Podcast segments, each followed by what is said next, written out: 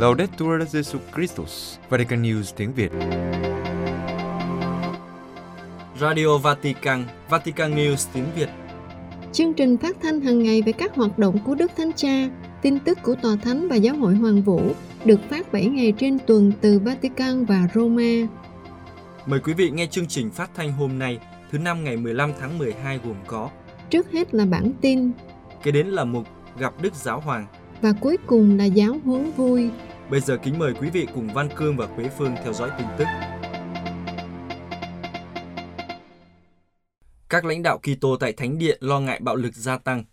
Bethlehem, Hội đồng các đấng bản quyền công giáo của Thánh Địa bày tỏ lo ngại về tình trạng bạo lực ngày càng gia tăng ở khu vực.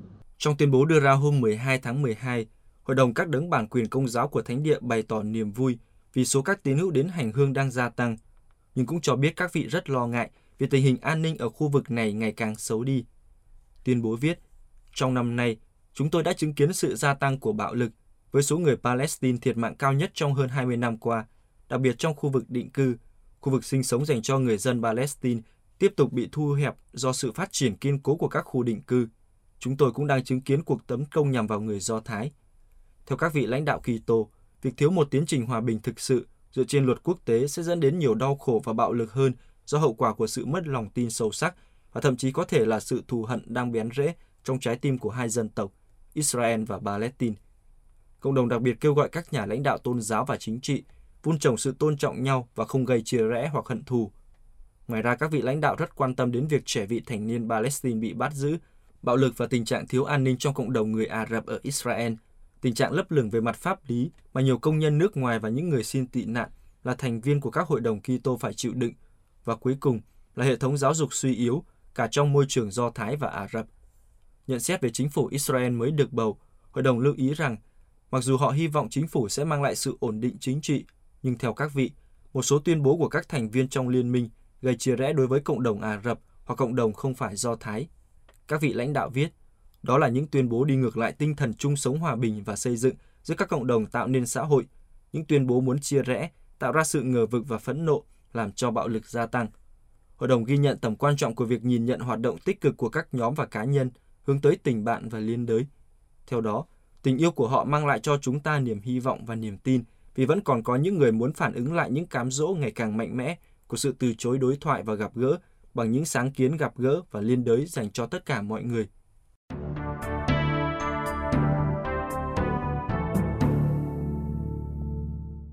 Các giáo hội Kitô châu Âu nỗ lực tìm giải pháp cho chiến tranh ở Ukraine. Roma, hôm mười hai tháng mười hai, Đức Hồng Y Jean-Claude Hollerich, Chủ tịch Ủy ban các hội đồng giám mục của Liên minh châu Âu, được Đức Thánh Cha tiếp kiến. Cả hai đã thảo luận về nhiều vấn đề, đặc biệt là giải pháp hòa bình cho cuộc chiến ở Ukraine. Vào tháng ba năm nay, Đức Hồng Y Jean-Claude Hollerich kết thúc nhiệm kỳ năm năm làm Chủ tịch Ủy ban các hội đồng giám mục của Liên minh châu Âu. Vì thế, Ngài được Đức Thánh Cha tiếp kiến để trình bày cho Đức Thánh Cha về những điểm chủ yếu của hội đồng. Đức Hồng Y cho biết trọng tâm của buổi gặp gỡ là hòa bình ở Ukraine. Ngài nói, chúng ta phải làm tất cả những gì có thể để đạt được một nền hòa bình công bằng và phải mau chóng thực hiện để hướng tới hòa giải, bởi vì không có hòa giải thì không thể có hòa bình. Cuộc chiến đang làm Đức Thánh Cha đau khổ. Chúng ta phải luôn hy vọng và làm mọi thứ để biến điều không thể thành có thể.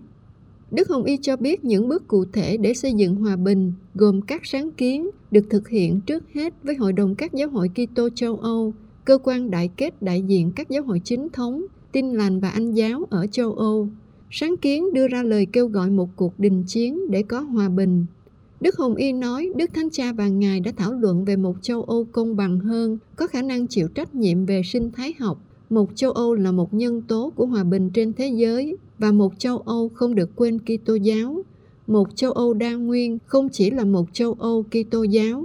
Tất cả các tôn giáo phải dấn thân vì hòa bình và công lý ở châu Âu. Về vấn đề tị nạn, Đức Hồng Y giải thích, hiện nay người ta chỉ nói đến những người di cư hợp pháp và không còn nói về những người tị nạn và những người phải di dời. Điều này có nghĩa là người ta không còn tin vào các cuộc khủng hoảng ảnh hưởng đến các quốc gia trên thế giới. Ngài nói, những người này đến với chúng ta vì họ không còn những thứ cần thiết để sống còn tại quê hương. Một số lớn người tị nạn đến do biến đổi khí hậu, Đó chỉ là sự khởi đầu. Vì vậy, chúng ta phải đón tiếp họ, nhưng cũng phải đấu tranh với những nguyên nhân dẫn đến di cư. Châu Âu không được quên nhân loại đau khổ và không được quên rằng nhân bản Kitô giáo là một phần căn bản của mình. Nếu chúng ta xác định mình là Kitô hữu nhưng không có dấn thân này với anh chị em đang cần chúng ta, thì chúng ta không thể nói mình là Kitô hữu. Về điều ước cho châu Âu, Đức Hồng Y bày tỏ Ngài muốn một châu Âu nơi tôn giáo không được coi là một điều riêng tư, nhưng là nơi tất cả các tôn giáo có thể có tiếng nói công khai, tham gia vào các cuộc tranh luận dân chủ và có thể được lắng nghe như những thẩm quyền đạo đức. Châu Âu cần điều này, mặc dù tiếng nói của các tôn giáo có thể là tiếng nói phê bình, như chính sách di cư.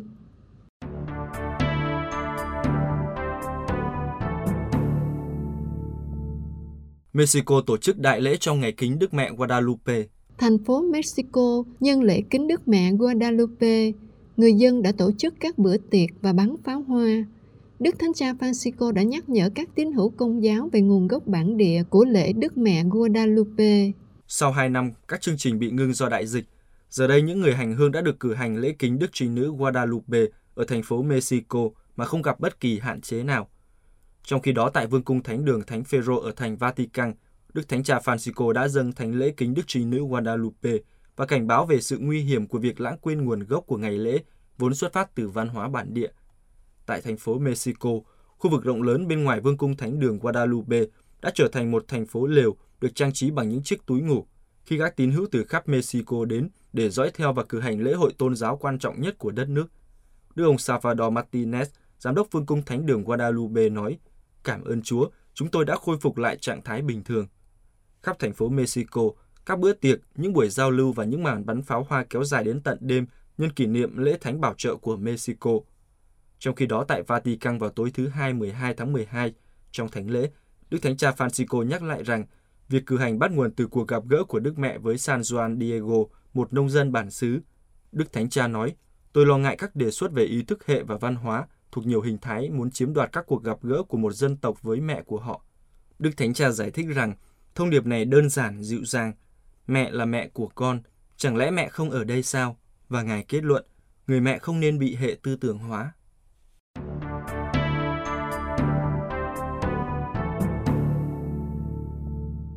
Các giám mục Peru khẳng định bạo lực không phải là giải pháp trước các cuộc biểu tình chống chính phủ. Lima, khi Peru phải đối mặt với tình trạng bất ổn liên tục giữa các cuộc biểu tình chống chính phủ, các giám mục Công giáo của đất nước kêu gọi giải quyết tình hình một cách hòa bình, không sử dụng bạo lực. Ít nhất bảy người đã thiệt mạng trong các cuộc đụng độ giữa những người biểu tình chống chính phủ và lực lượng an ninh ở Peru. Tình trạng bất ổn gia tăng vào thứ Hai, ngày mười hai tháng mười hai, khi những người ủng hộ cựu Tổng thống Pedro Castillo tức giận trước việc ông bị luận tội và giam giữ, đã chặn đường và xông vào sân bay quốc tế thành phố Arequipa, Peru. Trước những sự kiện gần đây nhất diễn ra vào ngày lễ kính Đức Mẹ Guadalupe, bổn mạng của tất cả châu Mỹ, các giám mục Peru đã đưa ra lời kêu gọi khẩn cấp để xây dựng những nhịp cầu đối thoại.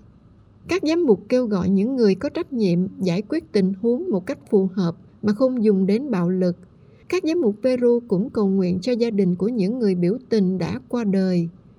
Bà Dina Boluarte, người kế nhiệm và cựu phó của Tổng thống Castillo, đã đề xuất đưa ra cuộc tổng tuyển cử sớm hơn hai năm vào tháng tư năm hai không hai tư để đối phó với các cuộc biểu tình.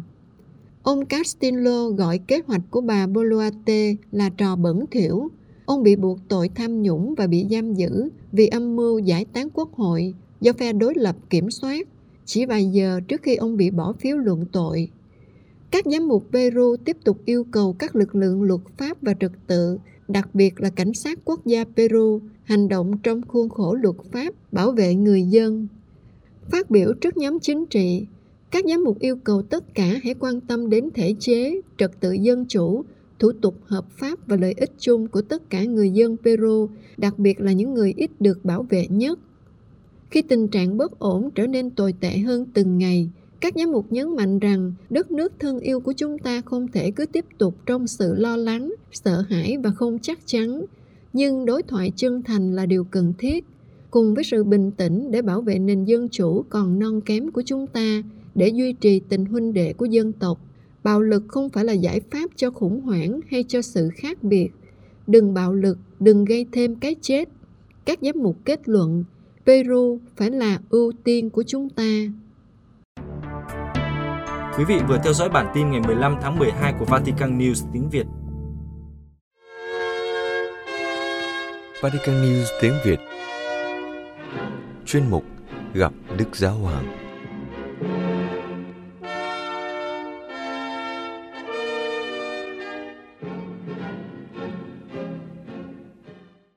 Kính thưa quý thính giả, sáng thứ Tư ngày mười bốn tháng mười hai, trong buổi tiếp kiến chung hàng tuần được tổ chức tại Đại Thánh đường Phaolô sáu ở nội thành Vatican, Đức Thánh Cha tiếp tục loạt bài giáo lý về sự phân định.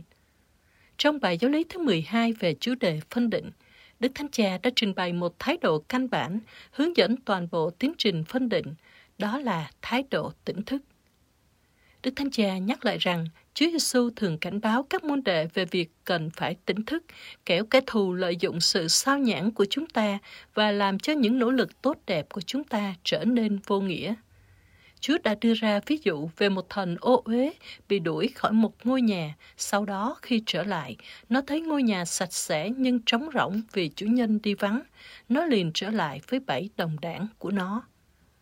Đức Thánh Cha nhắc nhở rằng, giống như người chủ đó, chúng ta cũng có thể không canh giữ nhà mình và giữ tâm hồn trong sạch để làm nơi cho Chúa cư ngụ. Khi chúng ta tin tưởng quá mức vào chính mình mà không tin vào ân sủng của Chúa, thì tính tự phụ của chúng ta có thể mở cửa cho ma quỷ và tình cảnh của chúng ta sẽ trở nên tồi tệ hơn trước. Và Đức Thánh Cha mong ước rằng khi thực hành sự phân định, chúng ta cần luôn tỉnh thức, vì tỉnh thức là dấu hiệu của sự khôn ngoan thiêng liêng và của lòng khiêm nhường, điều vốn là tâm điểm của đời sống Kitô hữu. Như thường lệ, buổi tiếp kiến được bắt đầu với phần công bố lời Chúa. Dụ ngôn ngắn trích từ Tin mừng Thánh Mát-thêu được công bố bằng một số ngôn ngữ chính. Chúa Giêsu nói, khi thần ô uế xuất khỏi một người, thì nó đi rảo qua những nơi khô cháy, tìm chốn nghỉ ngơi mà tìm không ra. Bấy giờ nó nói, ta sẽ trở về nhà ta, nơi ta đã bỏ ra đi. Khi đến nơi, nó thấy nhà để trống, lại được quét tước, trang hoàng hẳn hoi. Nó liền đi kéo thêm bảy thần khác dữ hơn nó, và chúng vào ở đó. Rốt cuộc, tình trạng của người ấy lại còn tệ hơn trước. Thế hệ gian ác này rồi cũng sẽ bị như vậy. Sau đó, Đức Thánh Cha bắt đầu bài giáo lý như sau. Anh chị em thân mến, chào anh chị em. Giờ đây chúng ta bước vào giai đoạn cuối cùng của loạt bài giáo lý về sự phân định. Chúng ta đã bắt đầu từ gương của Thánh Ignatius thành Loyola. Sau đó chúng ta đã xem xét các yếu tố của sự phân định, cụ thể là cầu nguyện, biết chính mình, ước muốn và cuốn sách cuộc đời. Chúng ta đã tập trung vào sự sầu khổ và sự an ủi, những điều tạo thành chất liệu của sự phân định. Và rồi chúng ta đã đi đến việc xác nhận lựa chọn được thực hiện.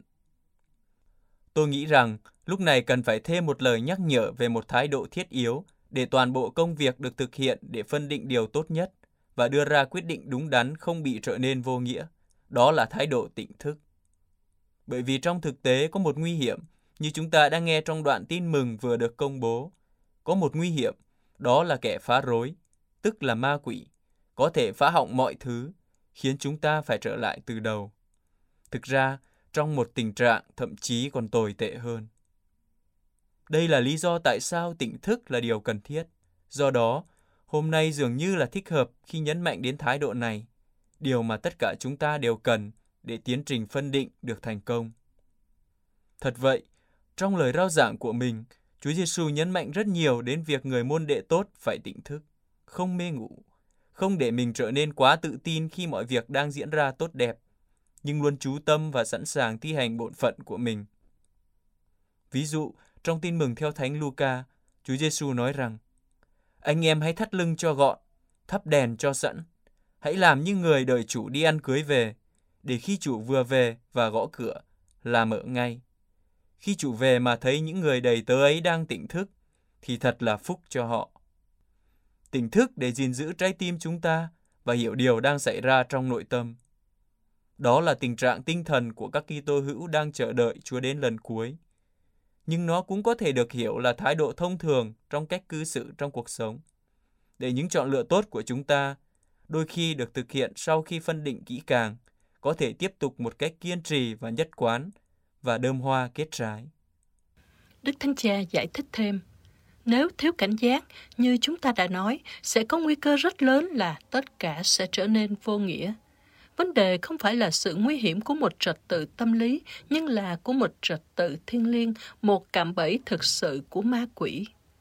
Trên thực tế, ma quỷ chờ đợi chính thời điểm mà chúng ta quá tự tin về bản thân, khi mọi thứ diễn ra tốt đẹp, khi mọi thứ đang diễn ra suôn sẻ, và như người ta nói, chúng ta đang thuận buồm xuôi gió. Thật vậy, dụ ngôn ngắn trong Tin Mừng mà chúng ta vừa nghe thuật lại rằng thần ô uế khi quay trở lại ngôi nhà thì thấy nhà để trống lại được quét tước trang hoàng hẳn hoi. Mọi thứ đã sẵn sàng, mọi thứ đều theo thứ tự. Nhưng chủ nhà ở đâu? Không có. Không có ai canh chừng và bảo vệ ngôi nhà. Đó là vấn đề. Chủ nhà không có ở đó. Ông đã ra ngoài, ông bị phân tâm. Hoặc ông đang ở nhà nhưng đang ngủ, và do đó giống như ông không có ở nhà. Ông không tỉnh thức, ông không chú ý bởi vì ông quá tự tin và đã mất đi sự khiêm tốn để bảo vệ trái tim mình. Chúng ta phải luôn luôn bảo vệ ngôi nhà của chúng ta, tâm hồn của chúng ta và không được lơ là. Khi đó ma quỷ có thể lợi dụng nó và quay trở lại ngôi nhà đó. Tin Mừng nói rằng tuy nhiên nó không trở lại một mình, nhưng cùng với bảy thần khác dữ hơn nó. Một bè lũ bất lương, một băng nhóm tội phạm. Nhưng chúng ta tự hỏi, làm sao chúng có thể ngang nhiên vào nhà mà không bị ngăn chặn? Sao chủ nhà lại không nhận ra? Chẳng phải là ông rất giỏi phân định sao? Chẳng phải ông cũng đã nhận được lời khen từ bạn bè và hàng xóm về ngôi nhà đó thật đẹp và trang nhã, thật ngăn nắp và sạch sẽ đó sao? Phải, nhưng có lẽ chính vì lý do này mà ông đã quá yêu ngôi nhà, nghĩa là yêu chính mình, và đã thôi chờ đợi Chúa, không còn chờ đợi chàng rể đến. Có lẽ vì sợ làm rối loạn trật tự đó, ông không tiếp đón ai nữa, ông không mời những người nghèo, những người vô gia cư, những người làm phiền. Có một điều chắc chắn, ở đây có tính kiêu ngạo xấu xa, tự cho mình là công chính, là người giỏi giang, là người đúng đắn, đâu ra đó. Nhiều lần chúng ta nghe có người nói, đúng, trước đây tôi xấu xa, tôi đã hoán cải và giờ đây ngôi nhà ngăn nắp nhờ ơn Chúa, và bạn hãy an tâm về điều này. Khi chúng ta tin tưởng quá nhiều vào chính mình mà không tin vào ân sủng của Thiên Chúa, thì thần dữ sẽ tìm thấy cánh cửa mở. Sau đó nó tổ chức cuộc thám hiểm và chiếm hữu ngôi nhà đó. Và Chúa Giêsu kết luận, tình trạng của người ấy trở nên tồi tệ hơn trước. Nhưng chủ nhân không nhận ra sao? Không, bởi vì đây là những con quỷ tinh tế. Chúng bước vào mà bạn không nhận ra. Chúng gõ cửa, chúng lịch sự, và rồi cuối cùng chúng điều khiển tâm hồn bạn. Hãy bảo vệ ngôi nhà khỏi sự lừa dối này. Những con quỷ tinh tế và tinh thần thế tục luôn đi theo cách này. Cuối cùng, Đức Thánh Cha nói với các tín hữu, anh chị em thân mến, nó tưởng chừng như không thể, nhưng đó là sự thật. Nhiều khi chúng ta bị thua, bị đánh bại trong các trận chiến vì chúng ta thiếu sự tỉnh thức. Có lẽ nhiều khi Chúa đã ban nhiều ân sủng, nhiều ân sủng và cuối cùng chúng ta không thể kiên trì trong ân sủng này và chúng ta mất tất cả. Vì chúng ta thiếu tỉnh thức, chúng ta đã không canh giữ các cửa và rồi chúng ta đã bị lừa gạt bởi một con quỷ tinh tế và chúng ta cho nó vào và chào đón nó. Mỗi người cũng có thể xác minh điều này bằng cách nghĩ lại lịch sử cá nhân của họ. Chỉ phân định tốt và đưa ra một lựa chọn tốt thôi thì chưa đủ. Không, như thế chưa đủ. Chúng ta phải tỉnh thức, bảo vệ ân sủng mà Thiên Chúa đã ban cho chúng ta. Nhưng hãy tỉnh thức bởi vì bạn có thể nói với tôi. Nhưng khi tôi thấy một sự lộn xộn nào đó, tôi nhận ra ngay rằng đó là ma quỷ, đó là một sự cám dỗ. Đúng, nhưng lần này nó cải trang thành thiên thần. Ma quỷ biết cách cải trang thành thiên thần. Nó bước vào với những lời lẽ lịch sự và hắn thuyết phục bạn. Chúng ta phải luôn tỉnh thức, canh giữ trái tim. Nếu hôm nay tôi hỏi mỗi người chúng ta và chính tôi, Điều gì đang xảy ra trong tâm hồn bạn? Chúng ta có thể không nói được tất cả. Chúng ta sẽ nói một hoặc hai điều, nhưng không phải tất cả. Hãy canh giữ trái tim, bởi vì tỉnh thức là dấu hiệu của sự khôn ngoan và trên hết là dấu hiệu của sự khiêm nhường. Bởi vì chúng ta sợ sa ngã và khiêm nhường là con đường chính của đời sống Kitô hữu. Cảm ơn anh chị em. Trong lời chào các tín hữu thuộc các nhóm ngôn ngữ khác nhau, Đức Thánh Cha liên kết chủ đề tỉnh thức với mùa vọng. Ngài nhắn nhủ với các tín hữu nói tiếng Pháp rằng, thời gian mùa vọng nhắc nhở chúng ta về thái độ cơ bản này của người Kitô hữu, đó là tỉnh thức. Chúng ta chờ đợi Chúa đến, và chúng ta sống sự chờ đợi này bằng cách quan tâm đến những người anh chị em yếu đuối nhất đang gõ cửa trái tim chúng ta. Bằng cách này, chúng ta xây dựng cuộc sống của mình bằng sự phân định theo tin mừng. Chúng ta xin Chúa gìn giữ chúng ta luôn tỉnh thức trong sự khiêm nhường và sẵn sàng. Đức Thánh Cha nhắn nhủ thêm trong lời chào các tín hữu nói tiếng Ba Lan. Mùa vọng, thời gian chờ đợi lễ Giáng sinh là thời gian để chia sẻ. Nhiều người trong anh chị em nhớ đến điều này khi tham gia các sáng kiến của Caritas, từ gia đình đến gia đình. Nhờ đó hỗ trợ những người xung quanh bị ảnh hưởng bởi xung đột vũ trang và khủng hoảng nhân đạo trên toàn thế giới.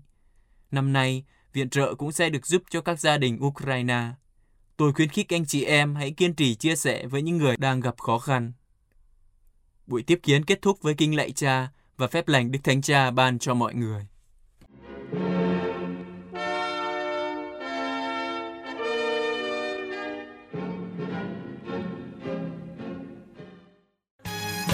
Vatican News tiếng Việt. Chuyên mục Giáo huấn vui.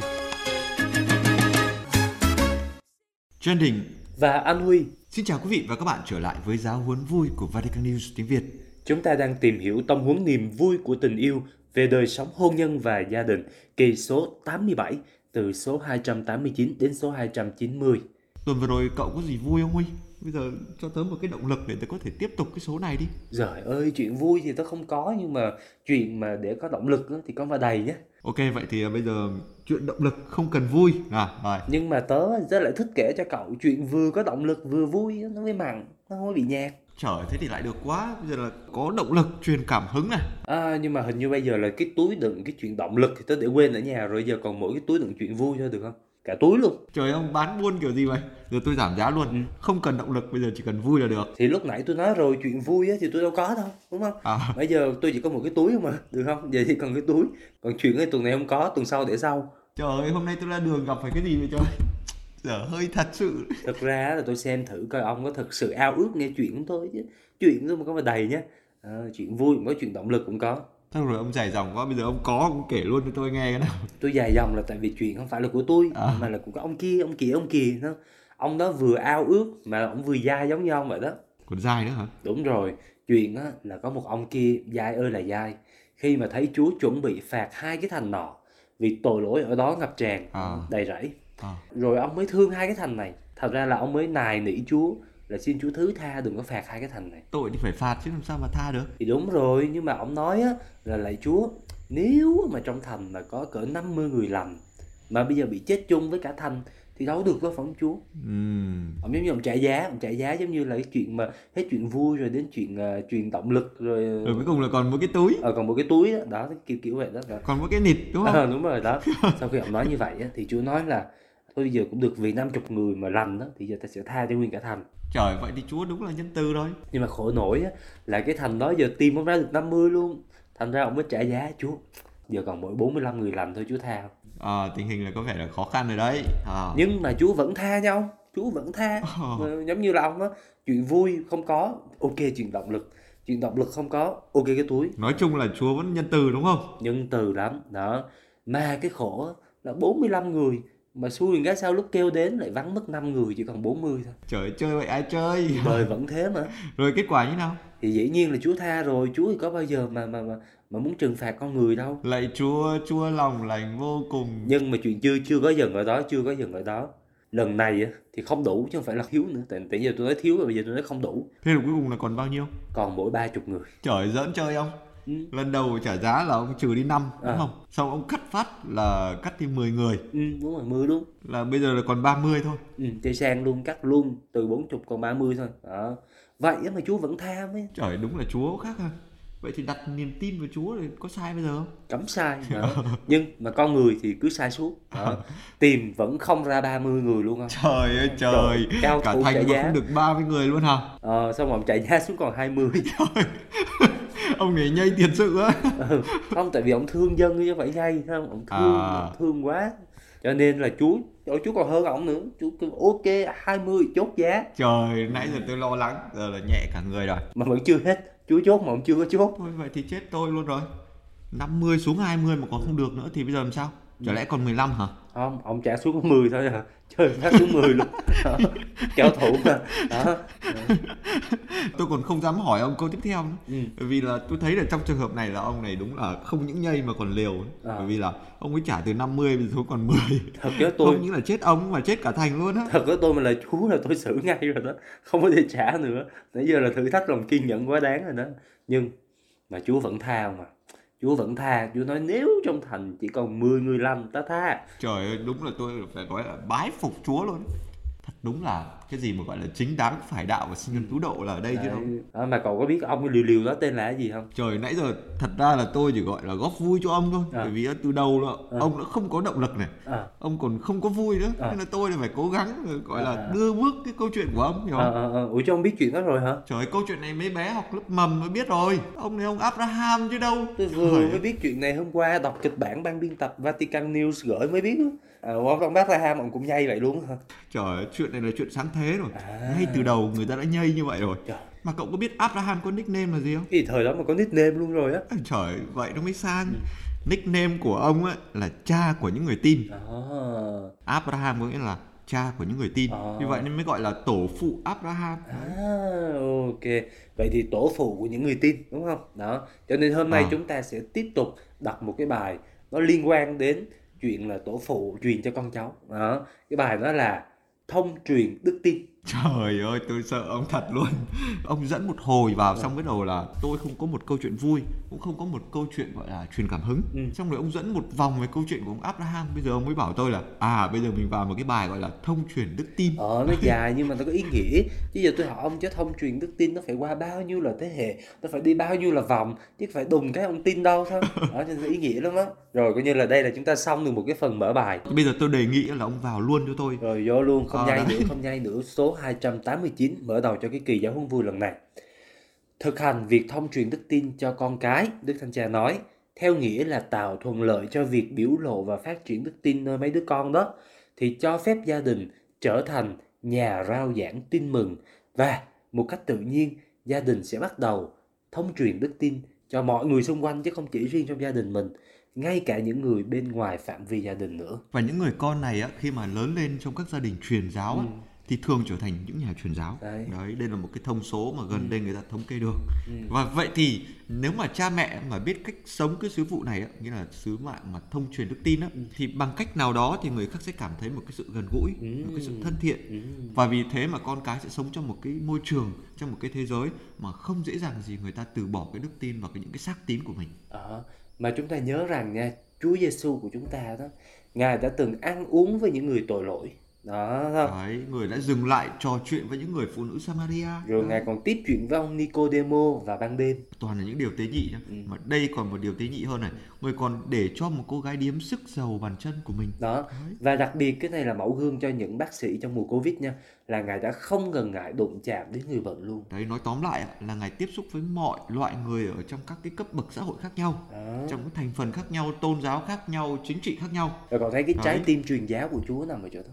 Ngài không có loại trừ một ai trong cái trong cái ý định là thông truyền cái niềm tin và Ngài chia sẻ cái niềm tin đó cho người khác. Ngài không loại một ai cả. Đấy, và cụ thể nhất đó, đó là các tông đồ. Đấy. Các tông đồ của Chúa Giêsu là những người đã được thông truyền đức tin rồi, đúng không? Đúng rồi. Chính họ lại là những người mà đi thông truyền đức tin tiếp tục cho người khác. Đấy, họ là những người rao giảng tin mừng. Ừ. Họ không phải là những người xem thường người khác. Đấy. Đấy, cũng không khép kín ở trong những cái nhóm của mình. Ừ. Như là một cái nhóm đặc tuyển, như một cái nhóm khác với người thường nhưng mà sống giữa người khác.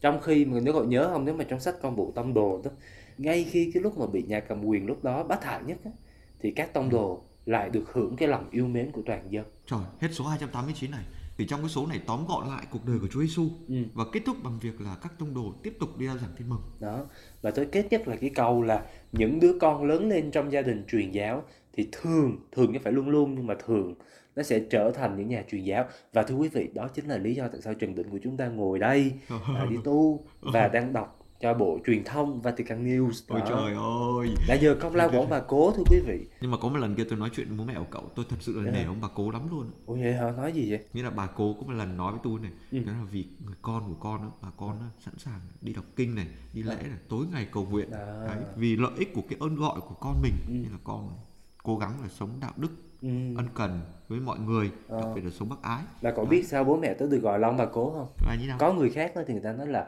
cha mẹ của các cha, các thầy, các sơ thì người ta gọi là ông bà cố. Còn á, bố mẹ tới là thuộc là cố gắng. ờ, Con đi tu bố mẹ phải cố gắng gấp mấy lần là gọi ông bà cố theo nghĩa đó. Vậy thì tôi nghĩ trong trường hợp của tôi ấy, thì bố mẹ tôi phải gọi là cố gắng. Tại vì là, là gánh rau là ra chợ à. Để nuôi con, đi ừ. học, đi tu à, đấy. đấy Còn phải gồng quá gánh đẹp, tất cả những cái yếu đuối à. Của phận người đó, cầu nguyện hay theo. Quá đẹp, mà gánh rau thì còn nhẹ, gánh luôn cả trong Trần Đỉnh đi suốt cuộc đời là khổ lắm quý vị ạ. À, cái đó mới là cái gánh nặng nhất của bà cố, như bà cố còng cả lưng. Nhưng mà đúng rồi, phải thấy là cái cách mà những cái người cha, người mẹ, những người mà truyền đức tin của mình á, ừ. có những người có thể là không sinh ra trong một gia đình đức tin, ừ. đấy, nhưng mà lại có những cái người bố, người mẹ đỡ đầu, à. Hoặc là những cái người mà những người thầy ừ. đức tin, ừ. những người đấy truyền trao cái cái đức tin của mình vào những hành động cụ thể, ừ. vào những việc làm cụ thể. Đấy, thì chính những cái điều như vậy thật sự là một cái môi trường để cho những người trẻ lớn lên trong đức tin của mình và càng ngày càng xác tín hơn ở những cái giá trị. Đúng rồi, và tấm gương của cha mẹ để lại cho con cái về đức tin nó không chỉ liên quan đến chuyện đạo đức, đúng không? Không chỉ là đọc kinh, đi lễ, vân vân, nhưng còn cả cái tấm gương về lòng bác ái nữa. Mà cậu biết là con cháu của ông Abraham học ông Abraham rất tốt. Ừ, chắc là học được cái khả năng nhai trả giá với chuối vậy. Lúc nãy mình thấy ông nhai quá trời luôn. Ông Abraham là ông chỉ nhây và trả giá thôi. À. Còn ông Jacob ấy là ông còn đánh nhau nữa. À, là là cháu nội của Abraham là là còn đấy, chiến đấu, thấy không? Đấy, có một cái bức tranh rất là nổi tiếng ở bên nhà thờ Saint-Sulpice à. Ở bên Paris. À. Ông tác giả ấy, ông vẽ cái hình ảnh của Jacob ấy ừ. là cầm lên một cái chân của thiên thần giơ lên. Ừ. Nghĩa là tôi nắm được chân rồi. À. Đấy, và cố gắng gồng. Đó là vật lộn với lại là thiên thần của Chúa luôn hả? Đúng rồi, mà lúc trước ấy là ông Abraham là ông chỉ gọi là trả giá với Chúa vào ban ngày thôi. À. Còn ông này là vật suốt đêm. Mà rốt cuộc là Chúa có chịu khuất phục không? Không phải là khuất phục mà là Chúa dạy cho ông biết rằng không có thể là chiến đấu với Chúa được. À. Mà đối diện với Chúa là chỉ có bằng một cái sự thanh thản. Đấy. Đấy. Ừ. Vì cái bức tranh ấy nó hiện lên một cái hình ảnh của một thiên thần ấy. Ừ. Mặc dù là con người có cố gắng như nào chăng nữa à. Thì đối diện với Thiên Chúa phải là một cái sự thanh thản à. Cái sự tín thác và bình an. Ồ, đấy. Thì có nghe Trần Định tả bức tranh vậy là mình cứ muốn là phải thấy bức tranh nó tận mắt luôn á quý vị ạ. Còn đồng ý không? Còn đồng ý không? Nghe tả rồi chưa hay bằng thấy tận mắt, đúng không? Thấy tận mắt mình cảm được. Nếu vậy thì cậu nên đồng ý thêm một điều là bữa nào tối qua châu Âu thì cậu dẫn tôi qua Paris xem bức tranh đó. Nhưng mà có một cái chuyện quan trọng ừ. là nếu mà mình nghe những cái gì mà giáo huấn vui này à. Thôi á là nó chưa đủ à. Mà mình còn phải trực tiếp là đọc cái bản văn. Rồi bây giờ tiện thể đọc bản văn á, thì chúng ta lấy số hai trăm chín mươi vì chúng ta đọc luôn đi. Tại vì khi mà mọi người chịu khó mở bản văn giáo huấn của Đức Thánh Cha ra đọc á, thì sẽ loại được cái nguy cơ là nghe Anh Huy và Trần Định tám nhạc à. Nhưng mà nếu mà chỉ đọc không thôi á, thì sẽ vấp phải cái nguy cơ là buồn ngủ à. Vì vậy chúng ta phải biết cân bằng, lâu lâu lấy ra đọc lại kiểm tra coi hai ông này ông chém gió có đúng không. Đúng rồi. Còn khi nào mà đọc sách mà căng thẳng quá thì lên nghe hai ông này ông chém gió cho nó thanh thản hơn. Đó chính là mục đích của giáo huấn vui đấy. Vậy thì bây giờ mình vào số hai trăm chín mươi này. Gia đình như thế là chủ thể của hoạt động mục vụ thông qua việc loan báo tin mừng một cách minh nhiên, một cách rất là tự nhiên và rõ ràng. Ừ. Và như thế chúng ta có một cái sự đa dạng trong những hình thức làm chứng như thế này. Ví dụ như ừ. liên đới với người nghèo này, rồi à, hoặc là mình sẽ đón nhận những người khác biệt với mình, rồi bảo vệ thiên nhiên này, hoặc như là sự liên đới tinh thần và vật chất đối với những gia đình khác, đặc biệt là những cái gia đình mà túng quẫn nhất. Và ngoài ra thì cũng có thể kể đến việc là dấn thân cho sự thăng tiến công bình, ngay cả cái việc mà mình phải thay đổi một số cơ cấu xã hội mang tính bất công, đấy nó gọi là tội xã hội đó. Bắt đầu á, từ cái nơi gia đình mình đang sống và trong cái địa hạt đó thôi, chứ đừng đi đâu xa. Và đặc biệt là mình sẽ thực hành những cái việc thương xót về phần xác lẫn phần linh hồn. Về cái điều này thì ngay từ nhỏ mình đã được dạy là thương người có mười bốn mối. Đấy. Ngoài bảy cái mối thương là hồn. Thương xác ấy, thì còn có ừ. bảy mối thương linh hồn à. Vậy thì trong bảy cái mối này thì trong quá trình đọc với cậu ấy, thì có một cái mối ấy, là tôi phải rất là quan tâm à, mối gì? Đó là cái mối gọi là nhịn kẻ mất lòng ta à, à, à. Tôi phải bổ sung thêm một cái mối khác trong thư mười giờ là mười lăm mối rồi ông ơi à, là như à, nào? Lại thương khán giả đang nghe mình nói à. Vậy thì cái mối này nó được liệt vào gọi là mối thương xác hay là thương linh hồn? Ờ, thương cả xác cả hồn. Và về cái việc này thì mười bốn mối thương người đó đó được gọi là một trong những kim chỉ nam của người Kitô hữu về những cái giá trị sống. Mà điều quý giá nhất là gì? Là tình yêu của Chúa Cha nâng đỡ chúng ta và làm cho chúng ta lớn lên. Và cái tình yêu ấy được thể hiện một cách trọn vẹn trong cái sự hiến thân của Chúa Giêsu, đấng mà Đức Thánh Cha nhấn mạnh rằng đang sống ở giữa chúng ta. Và cái tình yêu của người có sức mạnh làm cho chúng ta có khả năng đương đầu với mọi bão tố và mọi giai đoạn của cuộc đời này. Đó, thành ra là mười bốn mối thương người hay là mười lăm mối thương người kèm luôn cái chuyện hát karaoke đúng ca, đúng nhịp, đúng tông. Thì thật ra nó không phải là một cái list mà những cái gì chúng ta phải làm cho bằng là những cái gì mà Chúa Giêsu chính Ngài đã sống, đúng không? Đã sống trong cuộc đời Ngài, bây giờ chúng ta noi gương Ngài, chúng ta sống. Và ngay giữa mỗi gia đình, cái lời loan báo tin mừng tiên khởi gọi là kerygma đó, của các tông đồ đó. Đó, nghĩa là chúng tôi rao truyền một Đức Giêsu đã chịu chết vì yêu thương anh em và sau đó thì Ngài đã sống lại.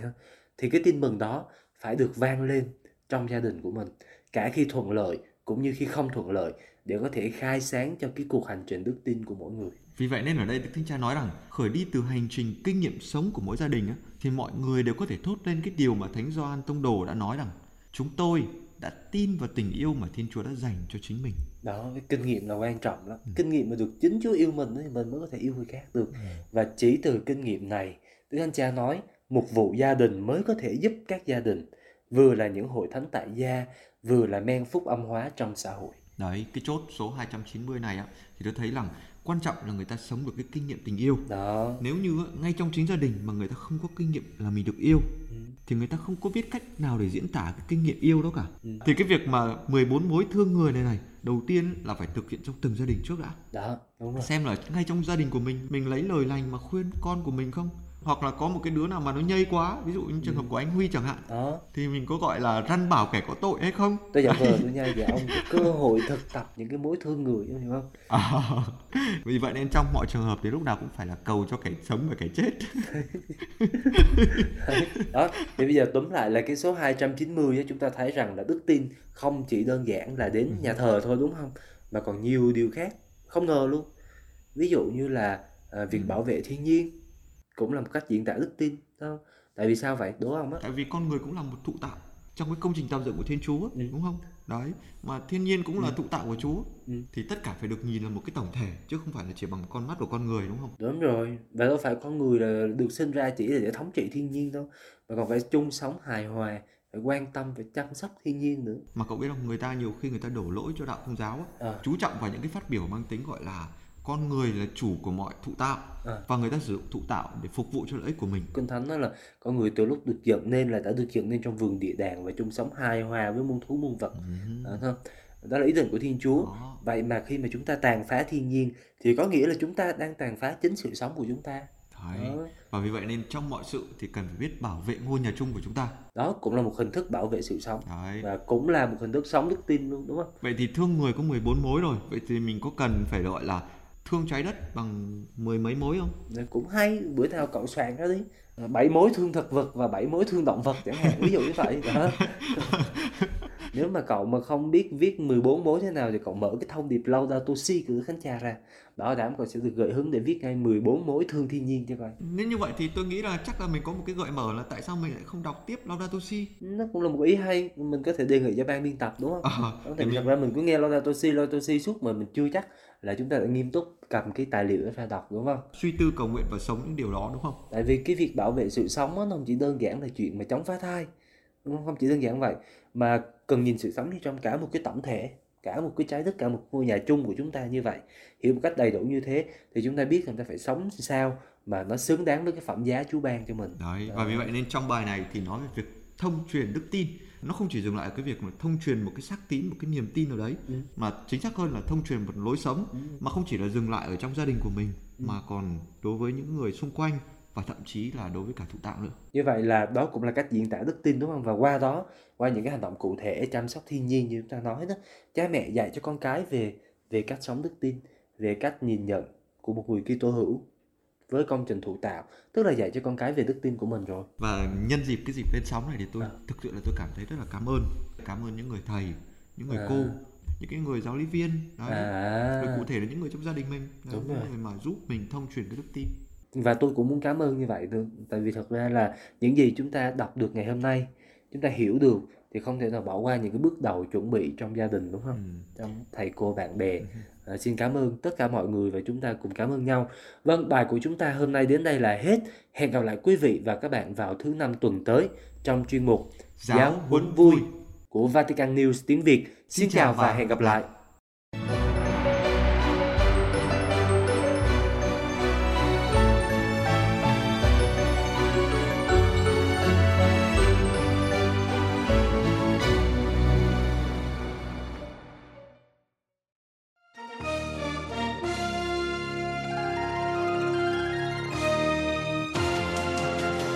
Cảm ơn quý vị đã chú ý lắng nghe chương trình Radio Vatican của Vatican News tiếng Việt. Xin Thiên Chúa chúc lành cho quý vị và toàn gia quyến. Laudetur Jesu Christus, ngợi khen Chúa Giêsu Kitô.